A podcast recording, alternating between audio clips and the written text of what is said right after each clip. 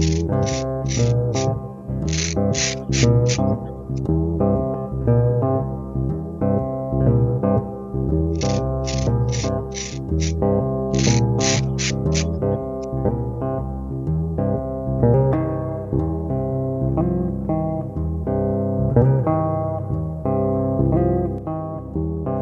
would think House of Mammoth would get recommended every time. But it never does, just because I have a very scary sign on the front of my door.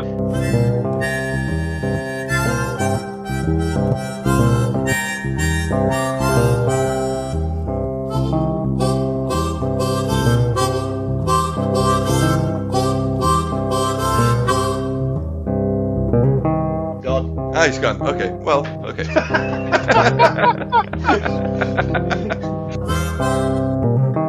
But really, I'm just a guy.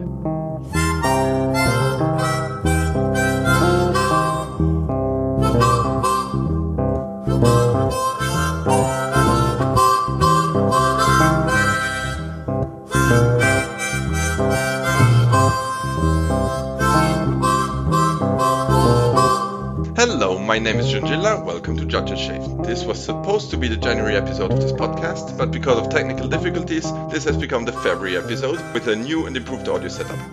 It's also the second episode of our second season, so we're officially no longer a new podcast. Today, we have a full court with all the permanent judges present. With me is the man whose razor won uh, many of the recent sidebar competitions and the owner of the world's prettiest W E C sextoblade, the Honorable Eldromar. How is your exploration of the straight razor rabbit hole going? Uh, it's going really well. I think I found that one or two will be more than enough for me, especially since I got that really pretty secto blade, but uh, I'm enjoying it and have yet to uh, draw a uh, major amount of blood from my face or neck, but I'm pretty happy. That sounds like a very good start. Um, then we have the man who helped me bribe today's guest judge with a Mammut beanie. Whistlewatch, how is your afternoon going? It's okay, just uh, anxious to go to work, but happy with my new headset that was uh, may or may not have been a work expense. Wonderful, wonderful.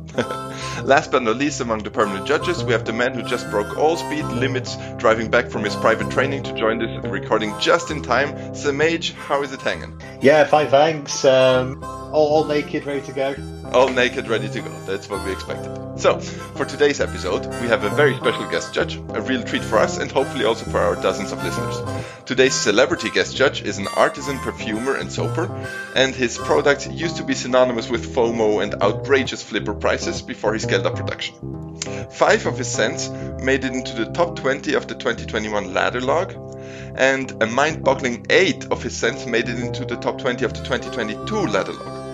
We welcome the one and only Mammoth Ben to the podcast. Ben, how many years until you fill all eighteen spots after the stag and tabac on the ladder log? Thanks so much for having me. Uh, I don't know. It would take quite a lot. I think a lot of people would have to go out of business for me to be able to do that. Okay, well, we, we don't want that.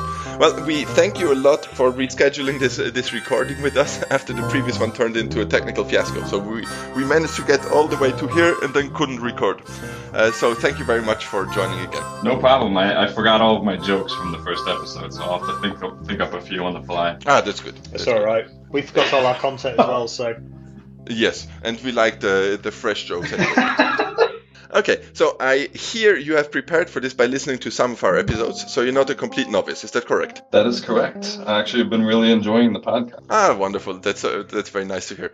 We um, we had one uh, guest judge so far who had never heard an episode, but um, so this uh, this streak is not broken. so, so, but uh, just uh, as a reminder for the audience also, Audiobook Club Shave means we all shave with the same setup, with some variation, and then we talk about it. Today's theme is the Micromatic Mammoth Monday formation flight with the MOAR BOAR. Uh, this used to be um, uh, a format that a lot of the people in the S O T D posts used on Mondays. Uh, somewhere, I would say in the first half of twenty twenty-one was the heyday of the M M M M F F. Um, have you brought uh, a set of House of Mammoth software? Ben. Oh, yes, of course. Oh, I uh, today, I was like, you talking to me? Yes. I'm like, well, of course I did. You told me to. Excellent. And you also have a gem micromatic flying wing. I sure do. Uh, thankfully, um, a good friend Infernal Eternal was uh, able to loan me. Uh, wow. I've got a chance to try it out, and it's really a fantastic little wazer. No, wonderful. Infernal Eternal used to, it was our first ever guest judge on this on this podcast.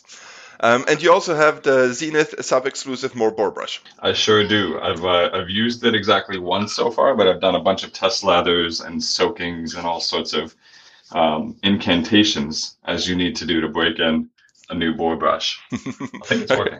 Yeah, I, I'm sure we'll get to talk about how how hard it is to uh, to, to break in this particular brush. We have a, a wide variety of, of uses on it. So I think Samage and, and I probably have the most uses on it. I'm for me, it's the thirty-third use of this brush. Samage, you you must also be in that ballpark, right? Uh, I'm probably yeah around twenty to thirty. Uh, I have swapped out, yeah, swapped out occasion. I think I got it like a week later than you did. No, no, you got it way before me. You oh, got it an I? entire U K postal uh, fiasco before me. Oh, of course, yeah, yeah, yeah. So I'm, I must be about thirty then. Okay, yeah, that sounds good. And uh, Eld and Whistlewatch, you got uh, your brushes relatively recently, right? Yes. Yes. Yeah. I'm, I'm happy to hear that you're very happy. The, the real that. home of uh, shaving real talk. Okay, so today's gear. Um, uh, this is actually the second time uh, that we have an, an episode that falls on Mammoth Monday. Last time was the episode it was episode five when Merikus and his quote unquote grand unified theory of ladder were on trial. Um, The the Micromatic Mammoth Monday for formation flight concept uh, is that we all use different mammoth scents, but the rest uh, stays the same. So we all have the same hardware. As we as we already alluded to, uh, this is the month where all continental U S American owners should have gotten their sub-exclusive MOAR BOAR brush. So this is the first episode where we get to use it too. Merikus, the same Merikus who was here on the first formation flight, uh, has already done a podcast episode using the MOAR BOAR, and I invite you all to listen to it, and I will link to it in the uh, in the in the show notes. It's uh, he also told a little bit the story of the odyssey that the MOAR BOAR brush had to uh, go through to get all the way to to the U S. Um, I think with that we can start the tour of everyone's setup. Um, Whistlewatch, what is your uh, your software that you will be using today? No one else is using Mood Indigo, right? See, that's the thing, right? Because it's been so long since the uh, the first attempt. I can't remember what software I'm meant to be using, so I'm hoping everyone was going to go first, and I'd be last to think, oh, yeah, that's right, I'm using Higa, you know. So I think at some point, months ago, when we planned this, we made sure that there's no overlap. Uh, so I think you're you're safe and the only user of Mood Indigo, yes. And you still use yeah. the old Mood Indigo, not the new Indigo, right? Correct. Uh, also known as Mindigo for short. Yes, yes. Uh, very good. Samage, so what are you using? What is your software this time? Well, I'm either using uh, Higa or Tobacconist, so it depends what everyone else is uh, is doing. Ah, so we, so you you were actually serious. You you forgot what which? Uh, yeah, I've completely okay. forgotten. I, okay, so then let's go. We'll circle back to you. We'll circle back to you. No problem. Eld, what is your software today?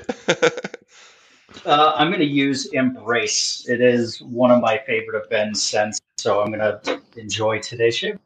And is it the, the full set, the trifecta? Yes. I've, I've got the soap, the balm, the uh, E D P as well. Okay. Sounds great. Ben, what what have you brought? Um, I have... decided to use Beloved. What made your decision?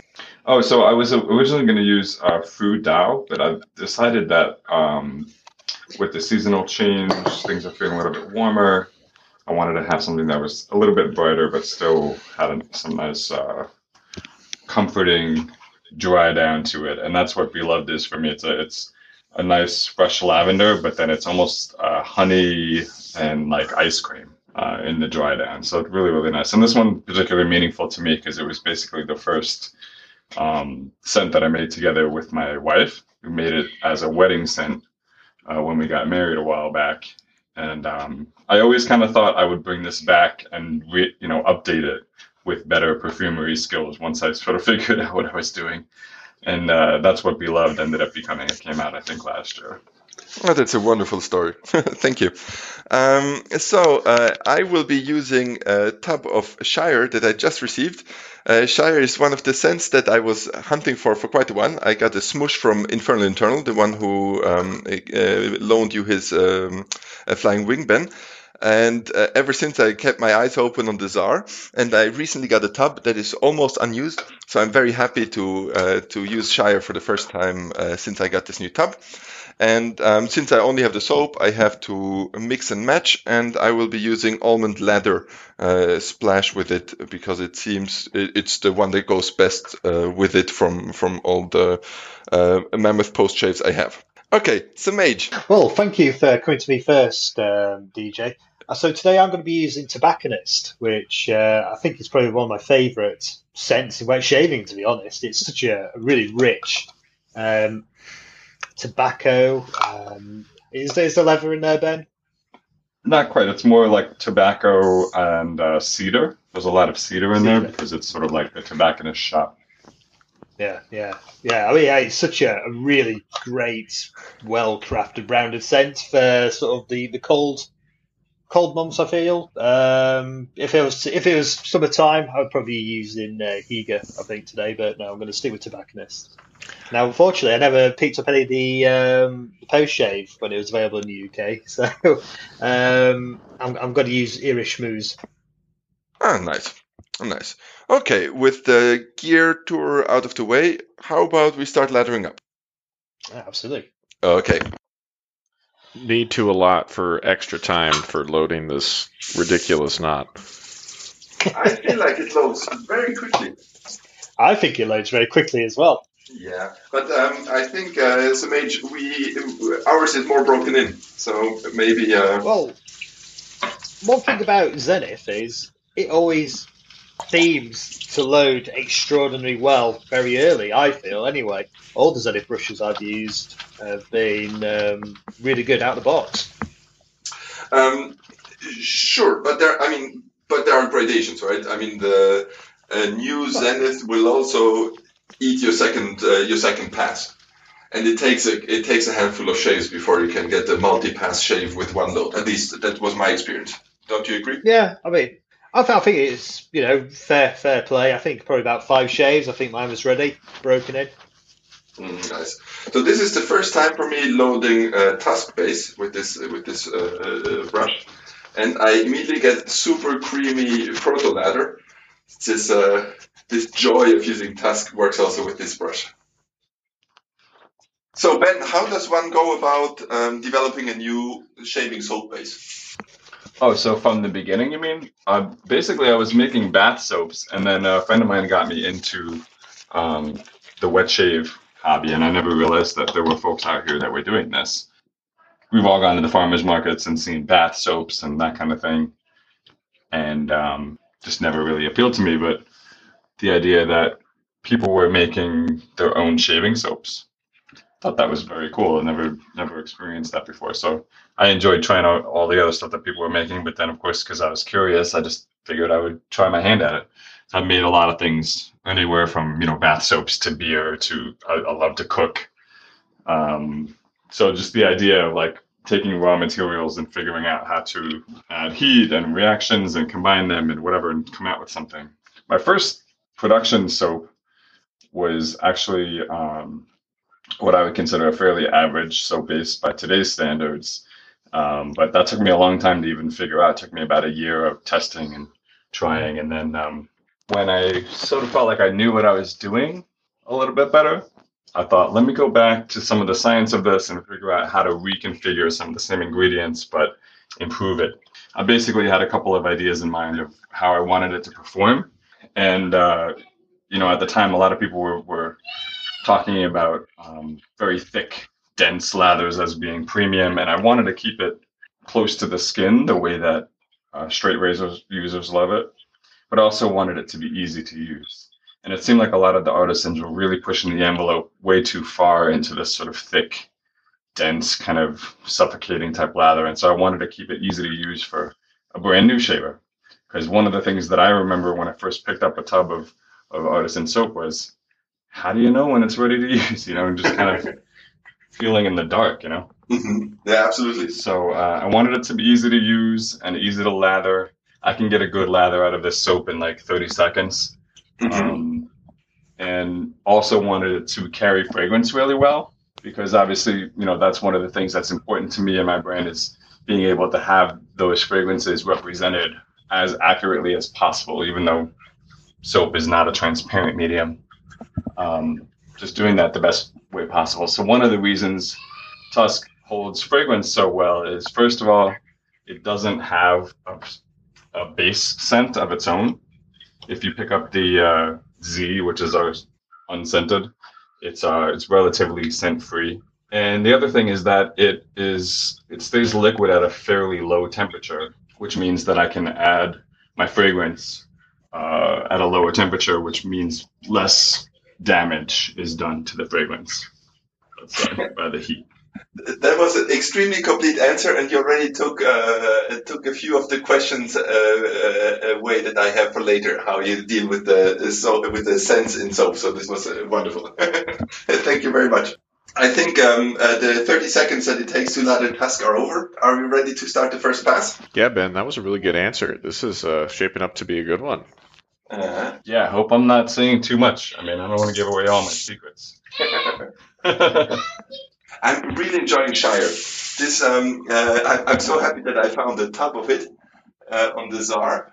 Is there any chance that Shire will make a rerun? Uh, yes, I'm actually working on it right now. Um, sort of in the way that I did, uh, that I brought back Sonder, uh-huh. where instead of just bringing it back as it was, I wanted to update the fragrance and make it sort of much, muchier. I don't know.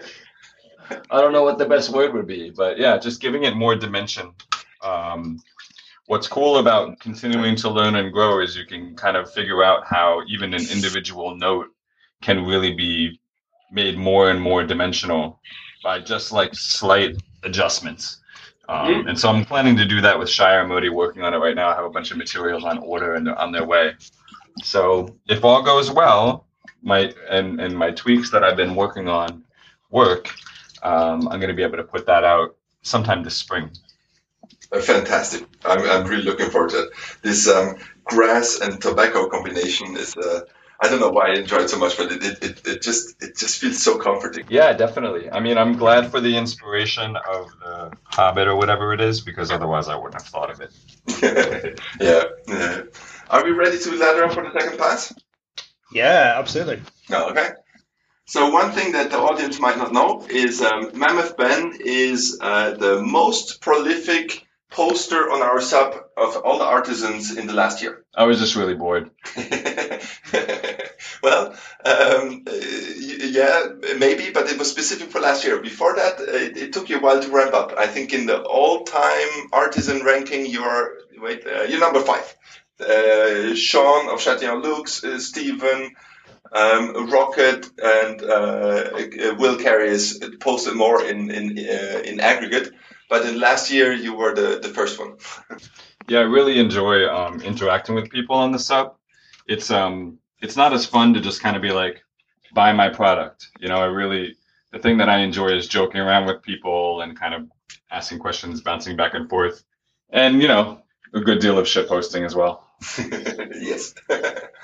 Yes.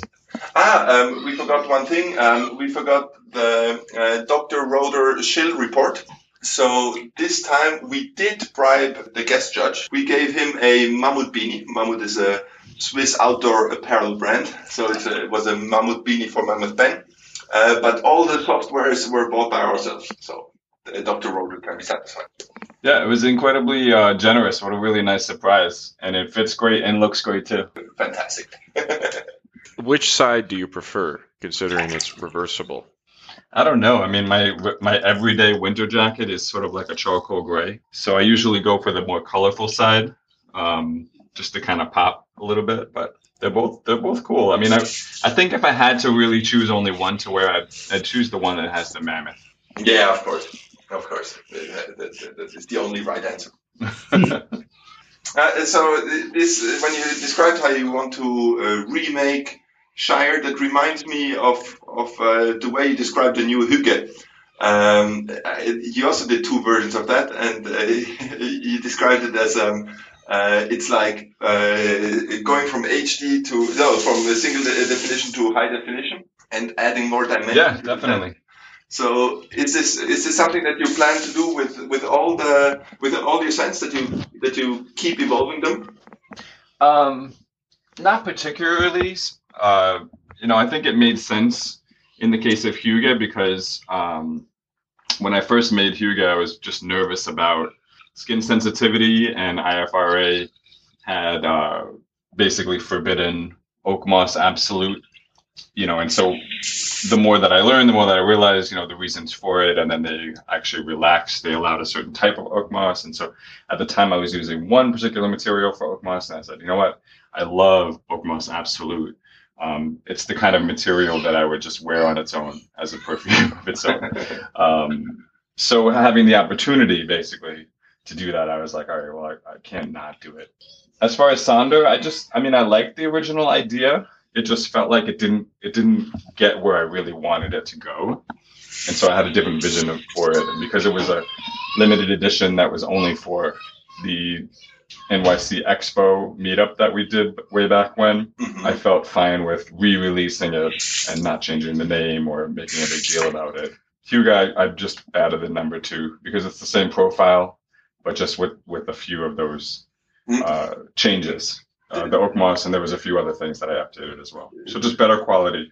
This oak moss comment uh, reminds me of something that um, I just recently heard from uh, Rod of uh, Sterling. Um, uh, so Varen, which is one of my favorite Sterling scents, apparently is just um, loaded up with oak moss absolute and um, uh, is uh, uh, in violation of all recommendations for the quantities that are that are um, that, that you should um, maintain for skin sensitivity.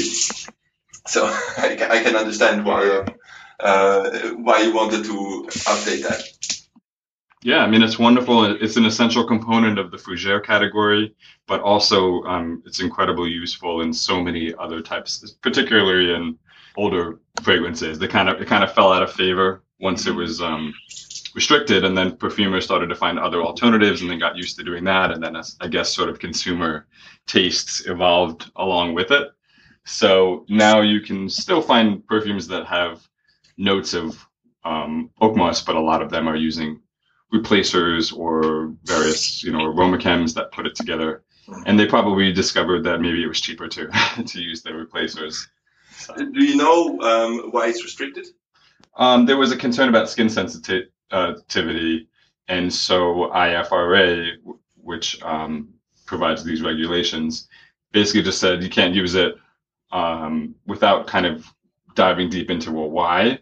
So then after that, they dis- they discovered that you know the specific part of oak moss absolute that was causing the irritation could be removed, and so there was a version that they could put out that didn't have that in it. Oh, okay. Oh, that's interesting. Yeah, it's a similar thing with like bergamot and other um, citruses that will cause photosensitivity, meaning that if you if you use it on your face, let's say, and then you go out in the sun, you're more likely to get a sunburn.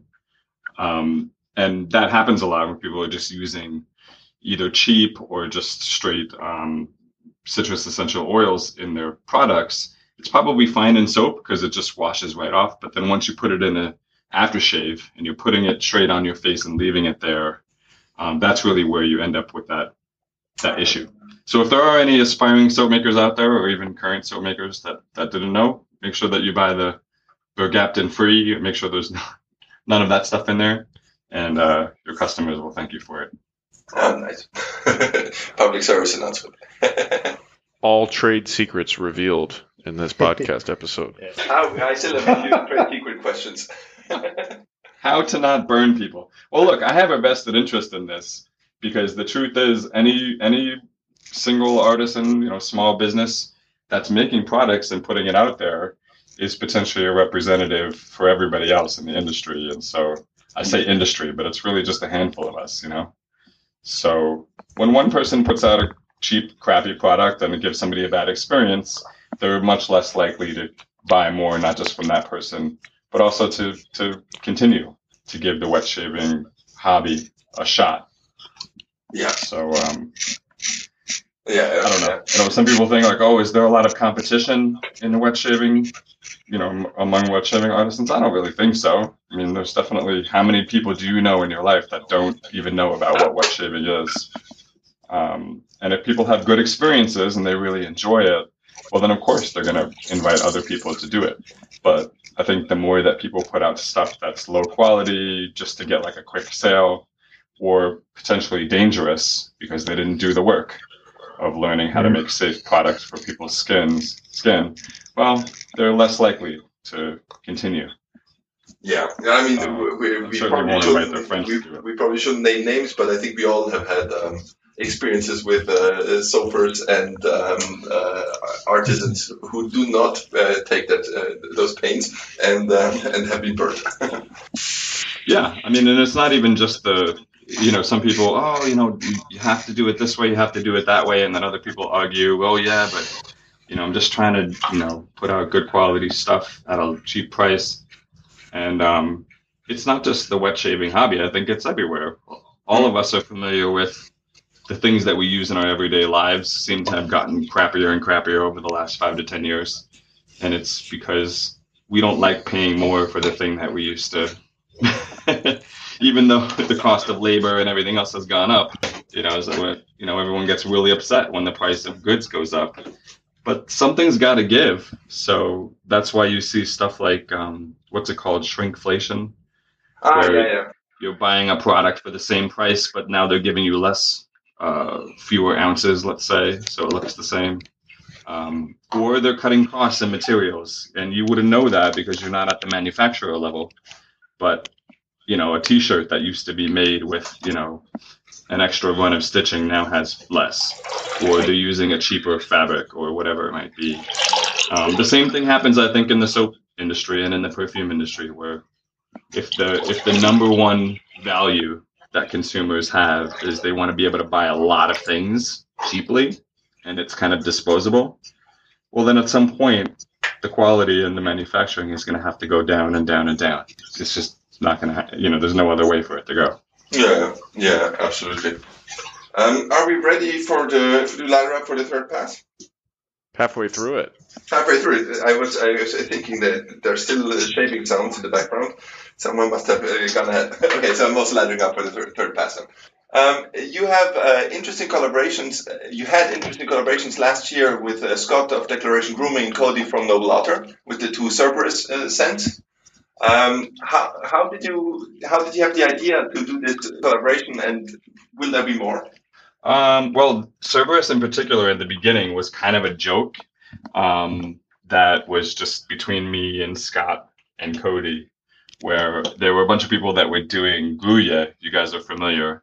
Um, gentlemanly restraint until year end. And it's actually something that I, I support. You know, I think it's a good idea to enjoy the things that you have, you know, and really appreciate them.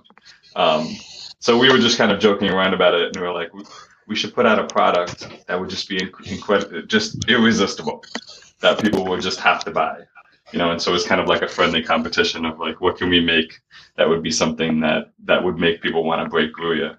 Um, so that was really just a joke, you know. It wasn't something that we were like, let's really do this. But I think after that, it's just the way that something goes in your head, and then you go, you know, I really like these two guys, and I'd really like to work with them. I wonder if we could make something that would be really cool and that people would really enjoy and really want. Um, and so that's kind of where where it went. Yeah, that's how it started. Uh, wonderful. I, I really liked, uh, especially the first uh, Cerberus. It's um, I'm I'm still a bit bitter that I didn't get the post shape, only the soap. But this stone fruit is so nice in that. And I'm still waiting on my promo loaner of Cerberus Fougere from somebody. But I think one day it will happen. I'm very patient, of course, since it's, you know, a promo loaner. Was it uh, promised to you? Yeah, I think somebody said they were at least going to send me a sample. But uh... oh, I can send you a sample of mine. I don't mind sending that out. Oh, okay. Thanks. Was it was it someone me and I forgot? No. Okay, so I think what you're thinking of, D J, is when we met up last month, I meant to tell you to bring yours so I could huff it. Ah, yeah, yeah, exactly. Yeah, yeah, no, but remember. Then forgot. So yeah, I still yeah. haven't smelled it. uh, well, you're in for a treat once you smell it. Uh, so um, your mission, according to your website, is we make fragrances and luxury wet shaving products, raising awareness and funds to fight human trafficking. Do you want to say something about that? Do you want to plug something? Um, yeah, sure. Um, also, I, I love how you you did this sort of like essay thing. You're a college professor, right? Um, no, I'm out of academia. I left uh, last year, last summer. Oh, okay. My apologies. I, I, I wasn't keeping up. Webster's Dictionary defines human trafficking as... but, uh, but yeah, it was actually uh, one of the reasons why I even decided to to create a brand in the first place. You know, I was perfectly fine just kind of messing around with making soaps and learning about it. And um, once people started saying, no, we want to buy it, you should make it, we really... And I was having a great time with the fragrances of them too, and just kind of messing around with that too. And I thought, you know what? If I'm going to do this, let me let me do it in a way that gives back to the world. And um, a lot of the shave soap hobby community um, involvement that I had was was in kind of a tough time in my life, um, having a, a newborn and um, some of the stuff that was happening personally, which I won't go into, um, and just kind of the overall state of things in, in the country. And um, so it was really one of those things where I was getting very just bitter, I guess, and angry, and really wanted to find a way to be like, okay, well, what kind of a world is my son going to live in? And how can I kind of make myself the kind of role model that would be worth following, um, instead of kind of being this angry person? So that was one of the reasons why I decided to even launch this, was I thought back to, you know, a decade earlier when I had gotten to take a trip um, with some friends to Thailand and learned about child sex trafficking, you know, firsthand. And some of my friends ended up starting uh, an organization called Love one forty-six. Um, and then I also got connected with some other folks who were doing similar work, uh, which was Restore N Y C. And so um, I had, over the p- previous ten years, I had just kind of stayed connected with them and supported them, and um, did whatever I could. Um, I had a kind of like a little online record label on MySpace before that was even a thing of having, you know, all these collaborations online and so on. Uh, and I just got together a bunch of people that I knew that played music, because I was in the music and art scene. And I got a bunch of people together and had everybody record a song and put out an album, you know, and then we did it two or three more times. I put out three, two or three albums, um, just kind of just the same thing. And you can download it. I'll send you a link, and whatever money you want to send uh, is going to get donated. So it's kind of like a similar thing, but but this was with the shaving thing. So that was kind of how it started, you know, just realizing that, you know, there was something very concrete that I could do to make the world a better place.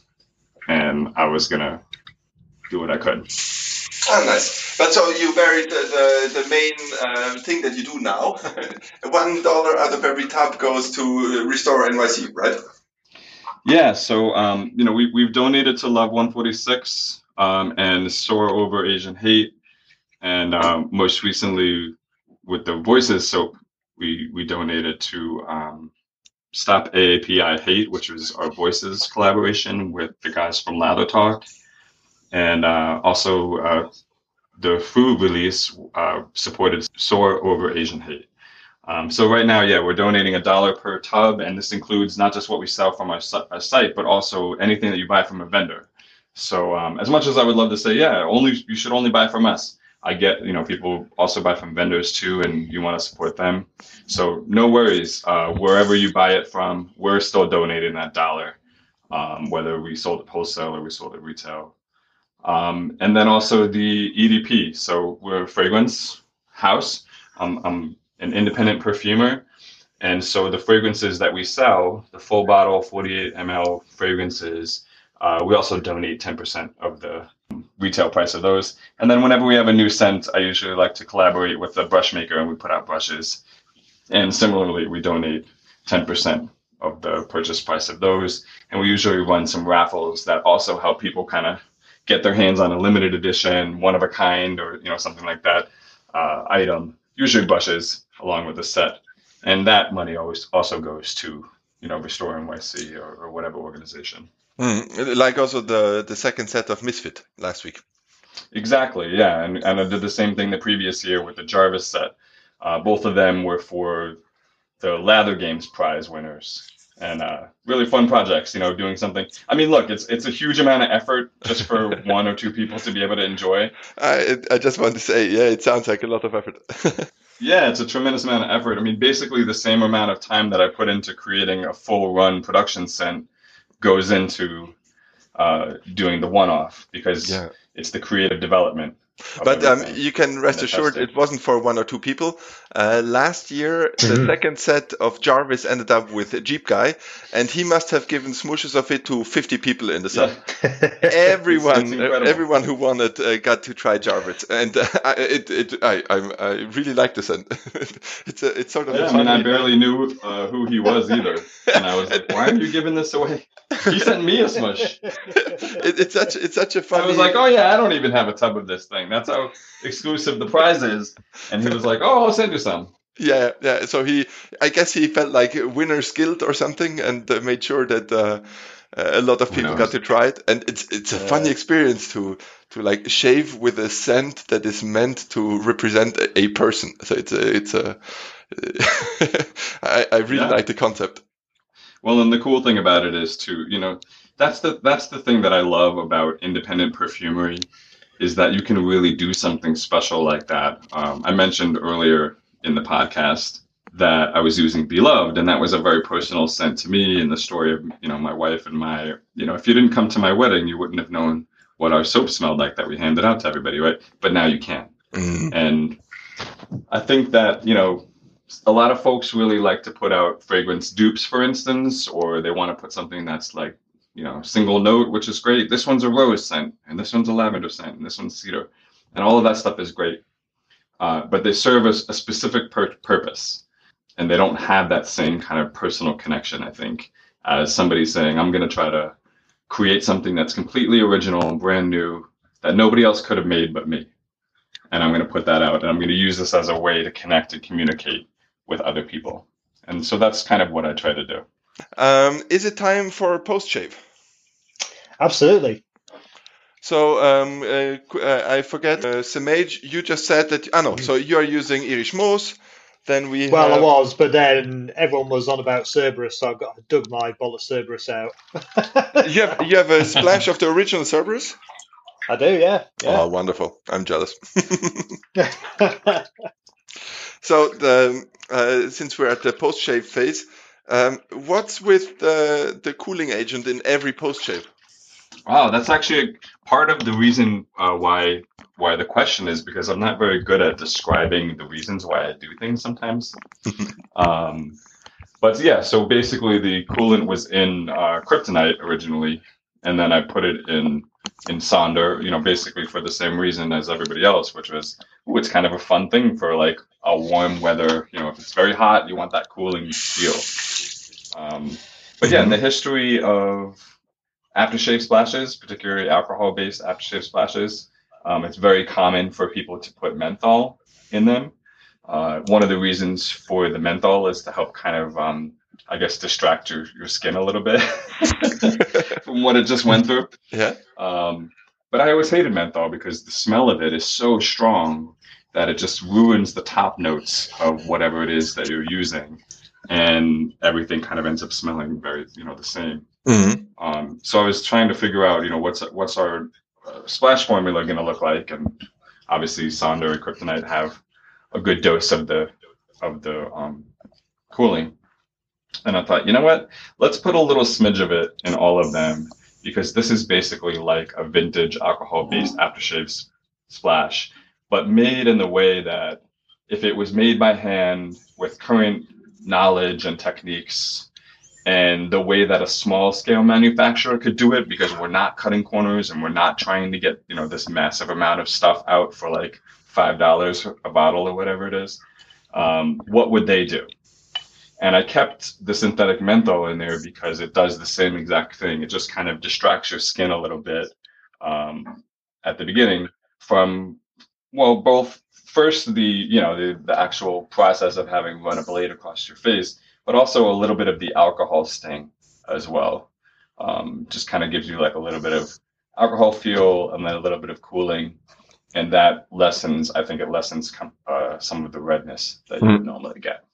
Okay, and uh, just to be clear, you're using W S twenty-three, right? The Wilkinson Sword coolant. Yes. Yeah, yeah. We had an episode yes. on, on that uh, a while back. I forget which episode number it was.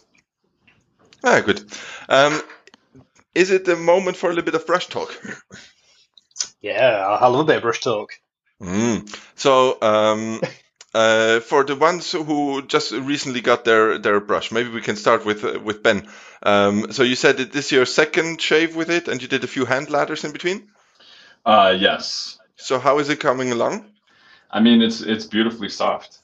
Um, there's no pokiness at all. I mean, I've, I've broken in a few boar brushes, and my favorite current one is the Omega Pro forty-eight, which is a twenty-eight millimeter kind of barber-style boar.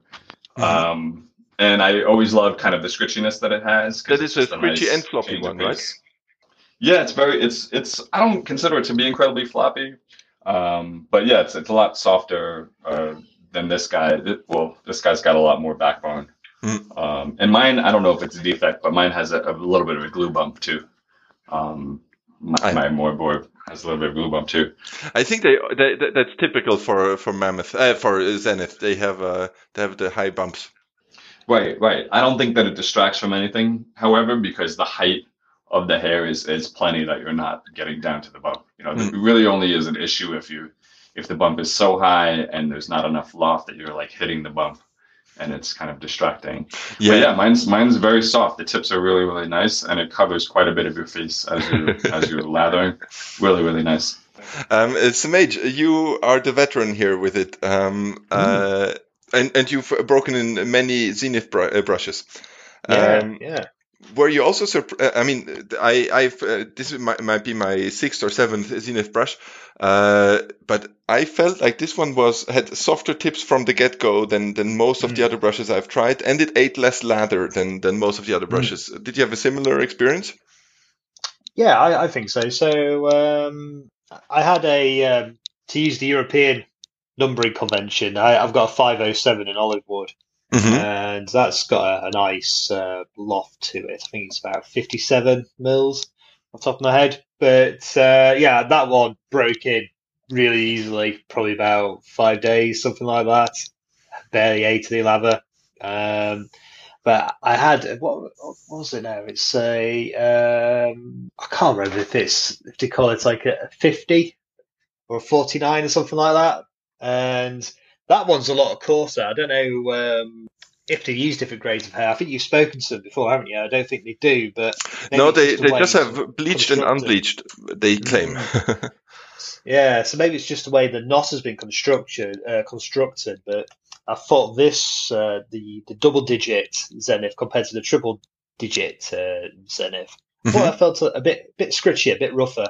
Mm-hmm. Um, it's interesting the way that one dries, actually. I'll have to take a photo of it, but instead of sort of blooming in a nice sort of bulb shape, it's um, it dries a bit weirdly. So, so maybe it's the way that knot has been constructed. But... Does it just get a little crown of fluff and in the center it stays together? Um, it's hard to describe. It's a lot flatter, I think, in the way that it dries. Mm. Um, yeah, compared to uh, the five oh seven. Yeah. Uh, oh, yeah. I mean, compared to the Samage boars I have, uh, they really crown out, yeah, really bloom out. Um, I think the Zeniths are, are quite a lot denser, I think, uh-huh. in terms of face feel. So I, I've experimented with loose uh, Zenith uh, knots, and uh, mm-hmm. if you don't, uh, if I mean, if the if the ferrule is loose, they bloom out like like all the typical uh, boar images yeah, that you have yeah. in mind. So it's really their way of of uh, of uh, dimensioning the, the ferrule and the density of the knot mm-hmm. that keeps the their uh, whole yeah. their full brushes from blooming out that way. Oh, okay, that's interesting. Yeah, so I think the two Zeniths I've got are, are quite dense, but it's in different different ways, I think. Yeah. Uh, I'll, I'll take a picture anyway. I'll show you. Ah, nice. We can uh, we can add it to the show notes. Hey, um, Eld. So you were the one who discovered the B thirty-five, the model that this uh, that this brush is um, sold us in the U S uh, for for us. Um, so you've broken in the same brush already before. Did you notice any differences? No, there. This one is definitely the the MOAR BOAR brush is definitely much softer out of the box, more splay. Um, the loft is the same. The diameter of the knot is the same. But this one absolutely is, I think it's a, a higher tier of hair. Even okay. though I know they list just bleached and unbleached, there's this my, one's definitely much softer right off the bat. My conspiracy theory grows. So I've also tried L S B thirty-five, and L S B thirty-five had such a strong backbone that it felt like you have a small hand um, on uh, pressing on your face. You know, like like a small hand pressing. Uh, it it it it basically didn't splay, right? Eld, the other one. Yeah, it was. You, you had to put a lot of pressure to get it to splay, and it did, but. If you didn't soak it ahead of time, it was not fun. Yes, and and you, I think you used it like something like a hundred times before you considered it broken in. Uh, so it was about sixty.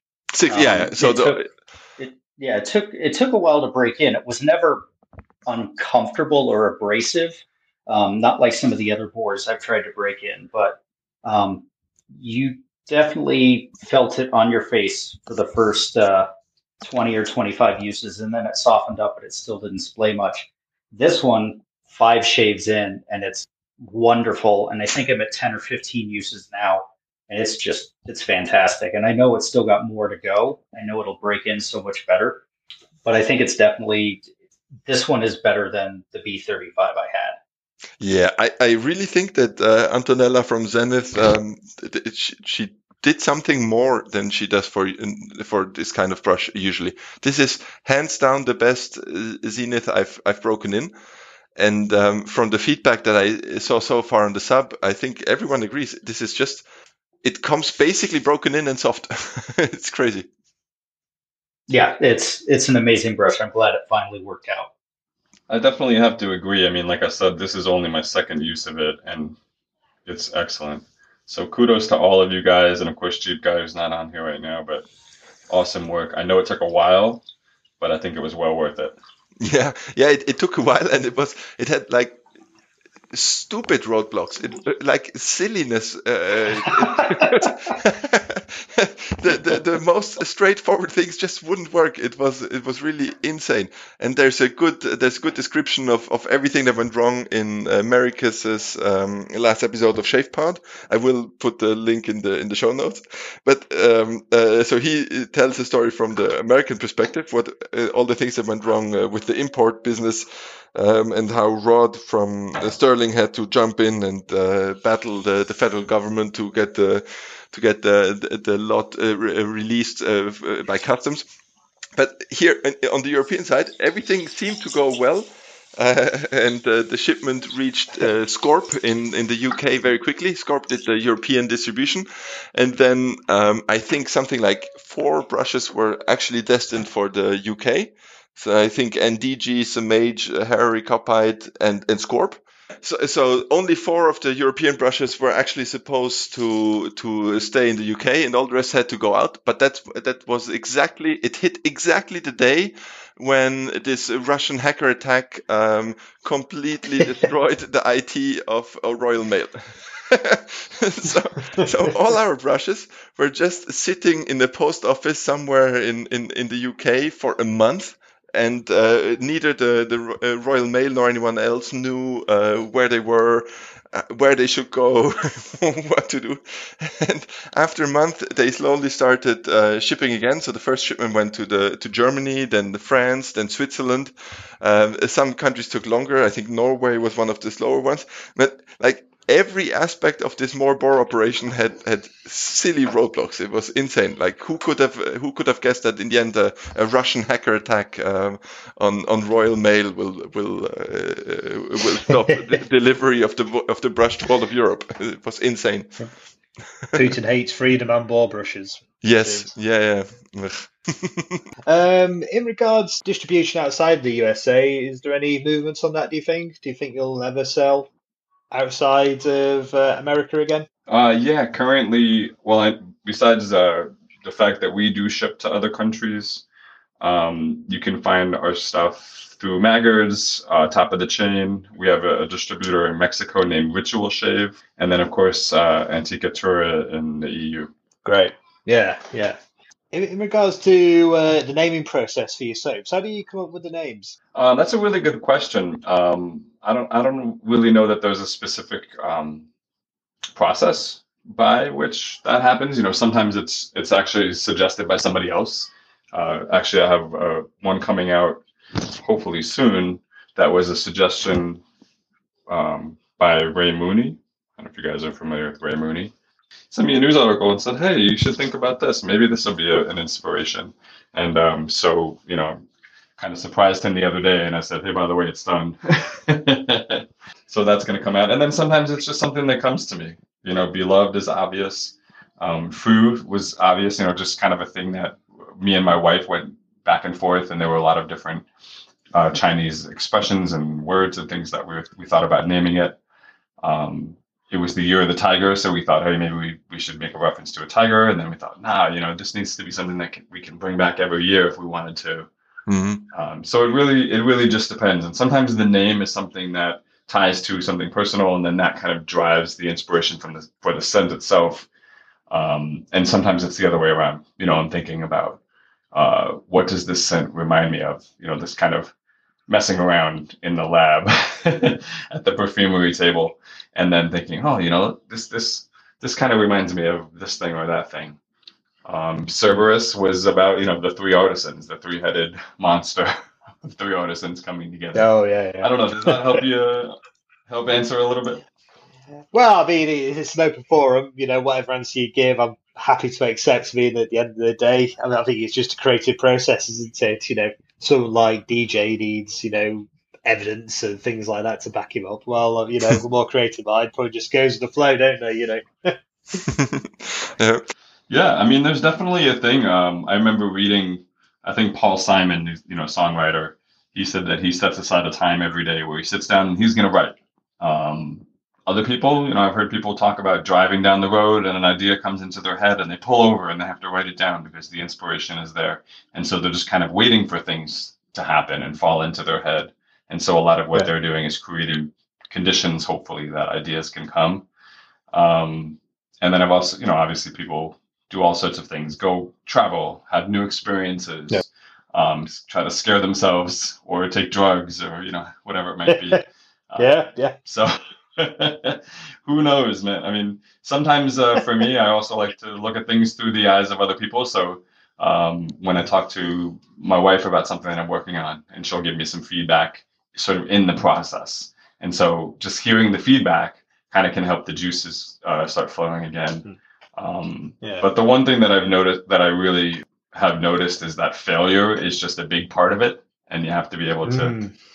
embrace the failure of it if you want to create something that's interesting. Yeah. So maybe your first idea for a, a soap scent is not the one you're going to go with. And, you know, sometimes we fall in love with something because, you know, what if I don't use this? And what if I can't think of a better idea? And you just kind of have to trust it.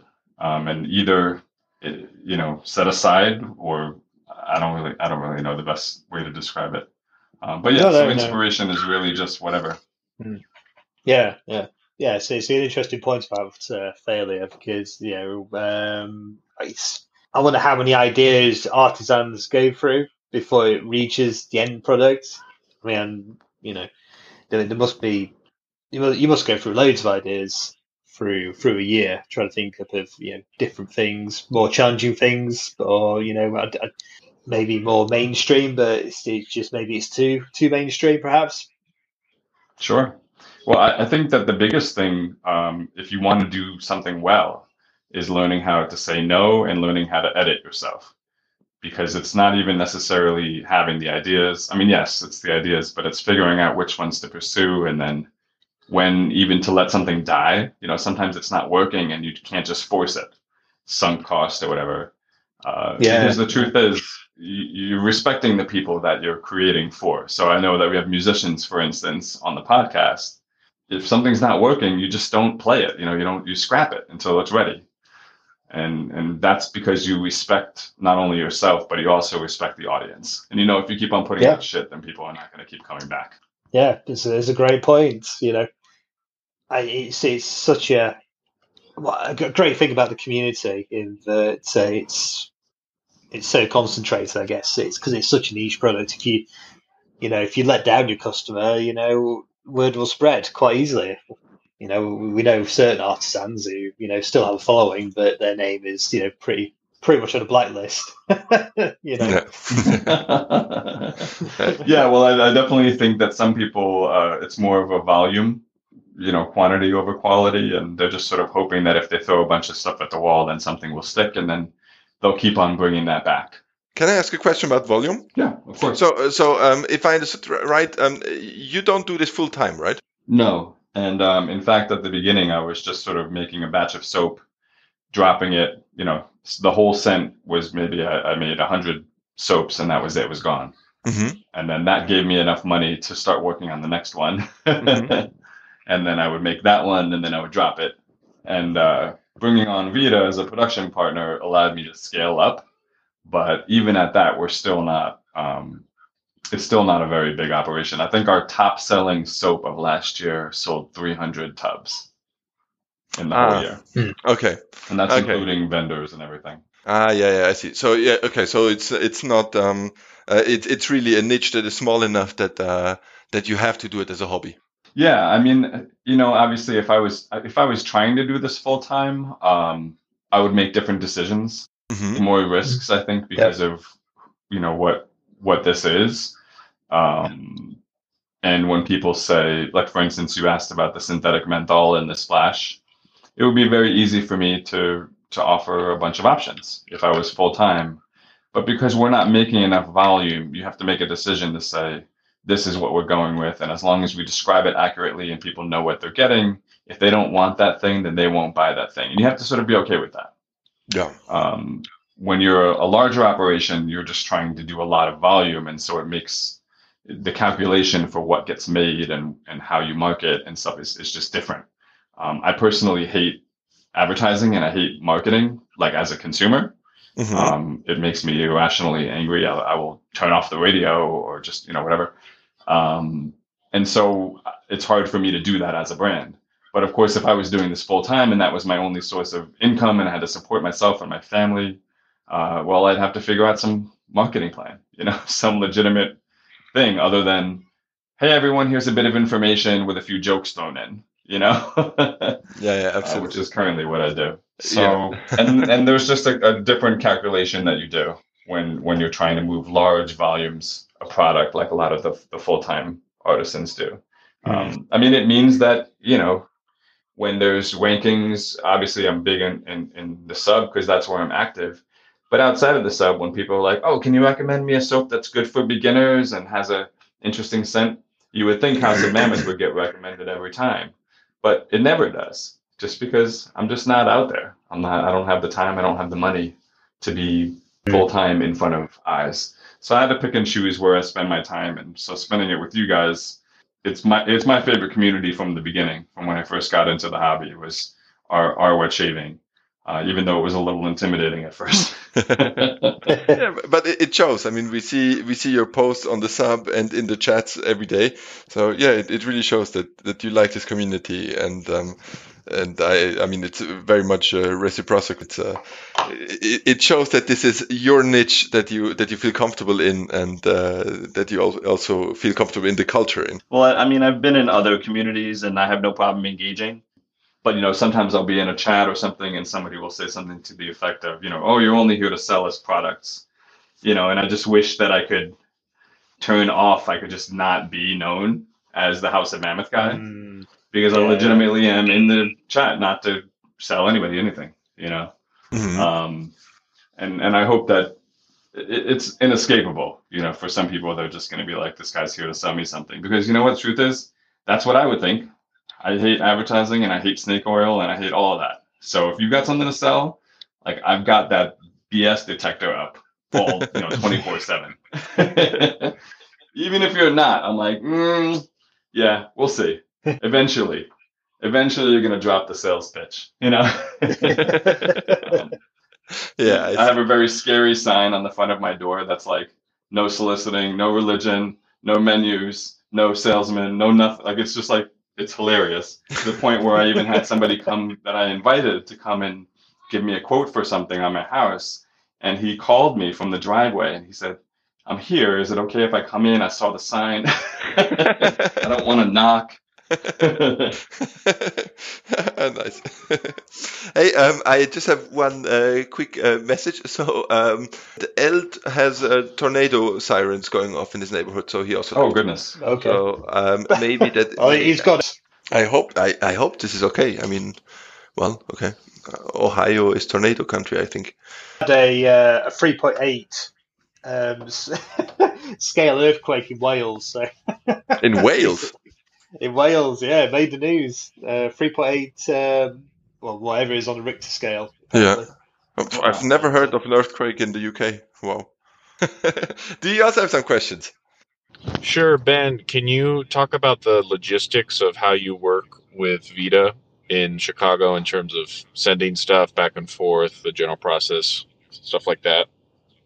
Yeah, I mean, uh, thank God for U P S, I guess. Uh, uh, but yeah, generally, um, I'm working on sort of the the conceptual side of things and the business side of things. So I do all of the customer service and the taxes and all of the sort of technical stuff, all of the accounting. I work with with the Shopify backend, um, and then of course, my wife and I, you know, once there's a product that we're a new one that we want to develop, my wife and I sit down and she's sort of uh the illustrator, so she can work the software and we discuss what the label should look like and we pick colors and we do that, um but then when I order the labels, I have them shipped to Vita in Chicago, um and same thing with the the tubs, you know, the jars that the soap comes in, um and then beyond that, I'm working on mainly just perfumery and social media and whatever else. And so when I'm working on the fragrances, um, I'll be testing them here in New York. I'll send them. I have a couple of testers that I send stuff to, which is always good to get feedback. Uh, and then once everything's complete, um, it's time for the production batch of fragrance. And so I'll go ahead and I'll order all of the materials that I need delivered to me. Um, it would be great if I could send that to, to Vita and have her put everything together. um, and there are places that do compound fragrances. But uh, but yeah, I mean, it really does take. It's just like making making shaving soap. There's a process to it. Certain materials need to be warmed before they can be incorporated. Um, you don't want to incorporate too much air because then you're oxidizing your precious, beautiful materials, um, and so on and so forth. So I I make the production batch of the fragrance, and then I ship it to Vita. Um, I also have a quantity of unscented Tusk here myself. That she had sent me a big box of it. Um, and so I will do a preliminary test. Of course, I can test in, in alcohol. I, can, I perfume as alcohol. So I do the E D P test to see what concentration that should be. And then I usually start with a certain baseline concentration in the soap. And I'll incorporate a little bit into the unscented soap just to kind of figure out what strength this particular fragrance is. And um, then I'll make that recommendation to Vita. And then she'll go ahead and make me basically a test. Uh, quad or a trifecta, I should say. Um, and then she'll send that to me, and then I verify that everything is good, or I tell her to change something or another. And then from there, it's really just a matter of me basically placing an order with her as if I was, you know, a host, uh, a vendor, you know, hey, Vita, I'd like to order one hundred tubs of Higa, you know? And then she tells me when they're completed, and I put them live on the site, and then when the orders come in, she can see it, and so she uh, she's on on the back end as well as part of my store, and so she will fulfill the order, and um, I pay the the bills. Oh, nice. Hey, a quick question: do you, do you ever have to change the scents uh, for the soap? You know, I, I have done that a couple of times because I thought, you know, no one does this. I'm going to try to make it more accurate in the soap. And I, and I just realized fairly early on that it's a losing proposition because you can increase certain things, but there's a certain upper limit where skin safety, plus there's decreasing returns. It's just not possible, um, at least for what I want to do. If I was doing something a lot simpler, fragrance-wise, then I could I could probably do that. But uh, at this point, it really just is what it is. Um, I'd even done, you know, I did the Pinky Swear release where I did complimentary. So knowing that like the soap was going to swallow up a lot of the fragrance's complexity, I went a lot simpler in the soap with just a straight cotton candy scent. And that was kind of like a childhood, you know, uh, childlike scent. And then the splash and the and the fragrance, the E D P, was where I brought in the other elements, the more complicated and complex elements. And I really liked that, to be honest. But um, mm. it seemed like it was very confusing for people because nobody else in the whole hobby was doing that.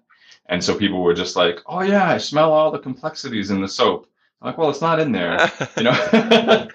and, and, you know, that's embarrassing. Like, I don't want to embarrass anybody. Um, so I just sort of... But you cannot let it stand either. Yeah, I mean, and it's and it's true that, you know, soap is not a transparent medium, so it's just going to smell different off the tub than it does when I make it, and then when it's when you spray it, you know, in the fragrance. The cool thing about um, fragrance, though, is that it's a temporal medium. It's it's it's sort of like music. It's a moment. Uh, it, it goes through time, um, mm-hmm. and so you actually can live your life with fragrance alongside of it. So it's really fun to have it unfold. So if you think about soap and the way that it just kind of smushes everything into that one moment, yeah, um, and you're lathering basically with just one note. Um, sometimes things will like linger after you're done, after you rinsed, you know, but it's it's pretty rare that you get a genuine, a general, a genuine um, top heart base. Um, usually, it's just very compressed. Yeah. Uh, that's, it's, it's a very nice way of, of putting it, this uh, temporal, it, it, to compare it to music. and it uh, it illustrates a little bit the, the, the silliness that, that we demand so much scent of the soap, which is over in, in a few minutes. Yeah, I mean, but if you think about it, it could be kind of a nice thing. Mm-hmm. Um, as long as you take it as it is, and you're not expecting the soap to be your perfume. Yeah, from your face, you know, it's not designed. It won't be that. It's not. I would also, that. I would also have questions if a soap worked like a perfume. Something would be wrong. Well, I, I, I mean, people are trying to do that, you know, right now, and it's just, it's not a good thing. And I just yeah, feel yeah. like, I mean, just chemically, soap is supposed to take things off your skin. It, it, it, it shouldn't have anything that lingers long. No, it, it's not supposed to work that way anyway, and and it and and it won't. Mm. So if anything, you'll just hurt yourself and your food will taste different, you know? Yes. Uh, yeah. But yeah, I mean, and similar to music, you know, fragrance can kind of be an accompaniment to your daily life. Mm-hmm. So in soap, it's an accompaniment to your, your shave. There's enough fragrance there that you enjoy it during the shave. Then the aftershave can help that last a little bit longer. But again, it's going on your face. So you really don't want a huge dose of perfume on your face, on shaven skin. Mm-hmm. You want that specifically to be designed to soothe, you know, the shaven skin. And then after that, you're going to put something maybe that will help to uh, keep the moisture in and stuff like that too. You know, th- there's different uses for different products is what I mean. But yeah. Then if you wear the fragrance, you can spray it on your body, on your wrist, on pulse points where you're going to get warmth. And that warmth throughout the day will kind of activate Uh, the fragrance. Um, I definitely, per- personally, I like to spray, you know, just one under the, the shirt a lot of times is a good one. And then if I'm like, oh, I just want to smell that, I can kind of like pull my shirt and kind of like get a waft of it a little bit. Another good spot is on the wrist because then it's not really near your nose at all. Um, but then you'll catch it just as you're kind of going through your daily life. Um, I'm Italian, so I use my hands a lot. So I probably would get it a lot more from my wrist than you guys would. Uh, but that's a, that's another good spot for it because then again the warmth of the blood um, on your pulse point is going to activate and, and cause those molecules to sort of diffuse and, and lift lift off of your skin. Mm-hmm. Mm-hmm. So whenever I uh, see someone spraying the air and walking into it, then they're just uh, wasted products, aren't they? No, not at all. Uh, that actually is nice because then it will stick to your your clothes. And there's a lot of fragrance materials that stick better to clothes uh, and fabric than it will to, to skin.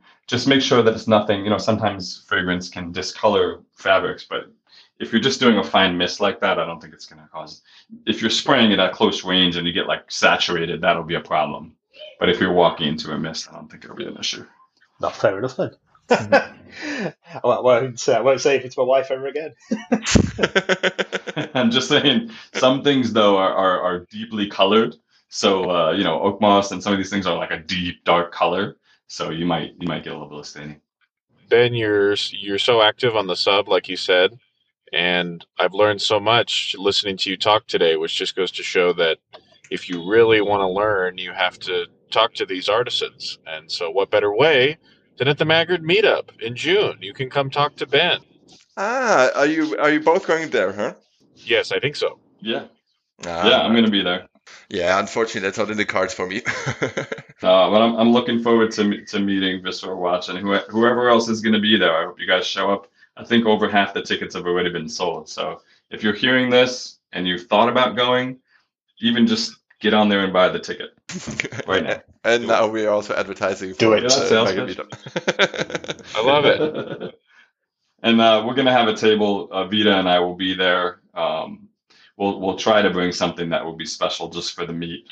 Um, I kind of have an idea that's forming right now where instead of making like a meet meetup scent from scratch, I might take a little bit of all of the different scents and put, put that all together, sort of like C-Bubs did with, with V and X.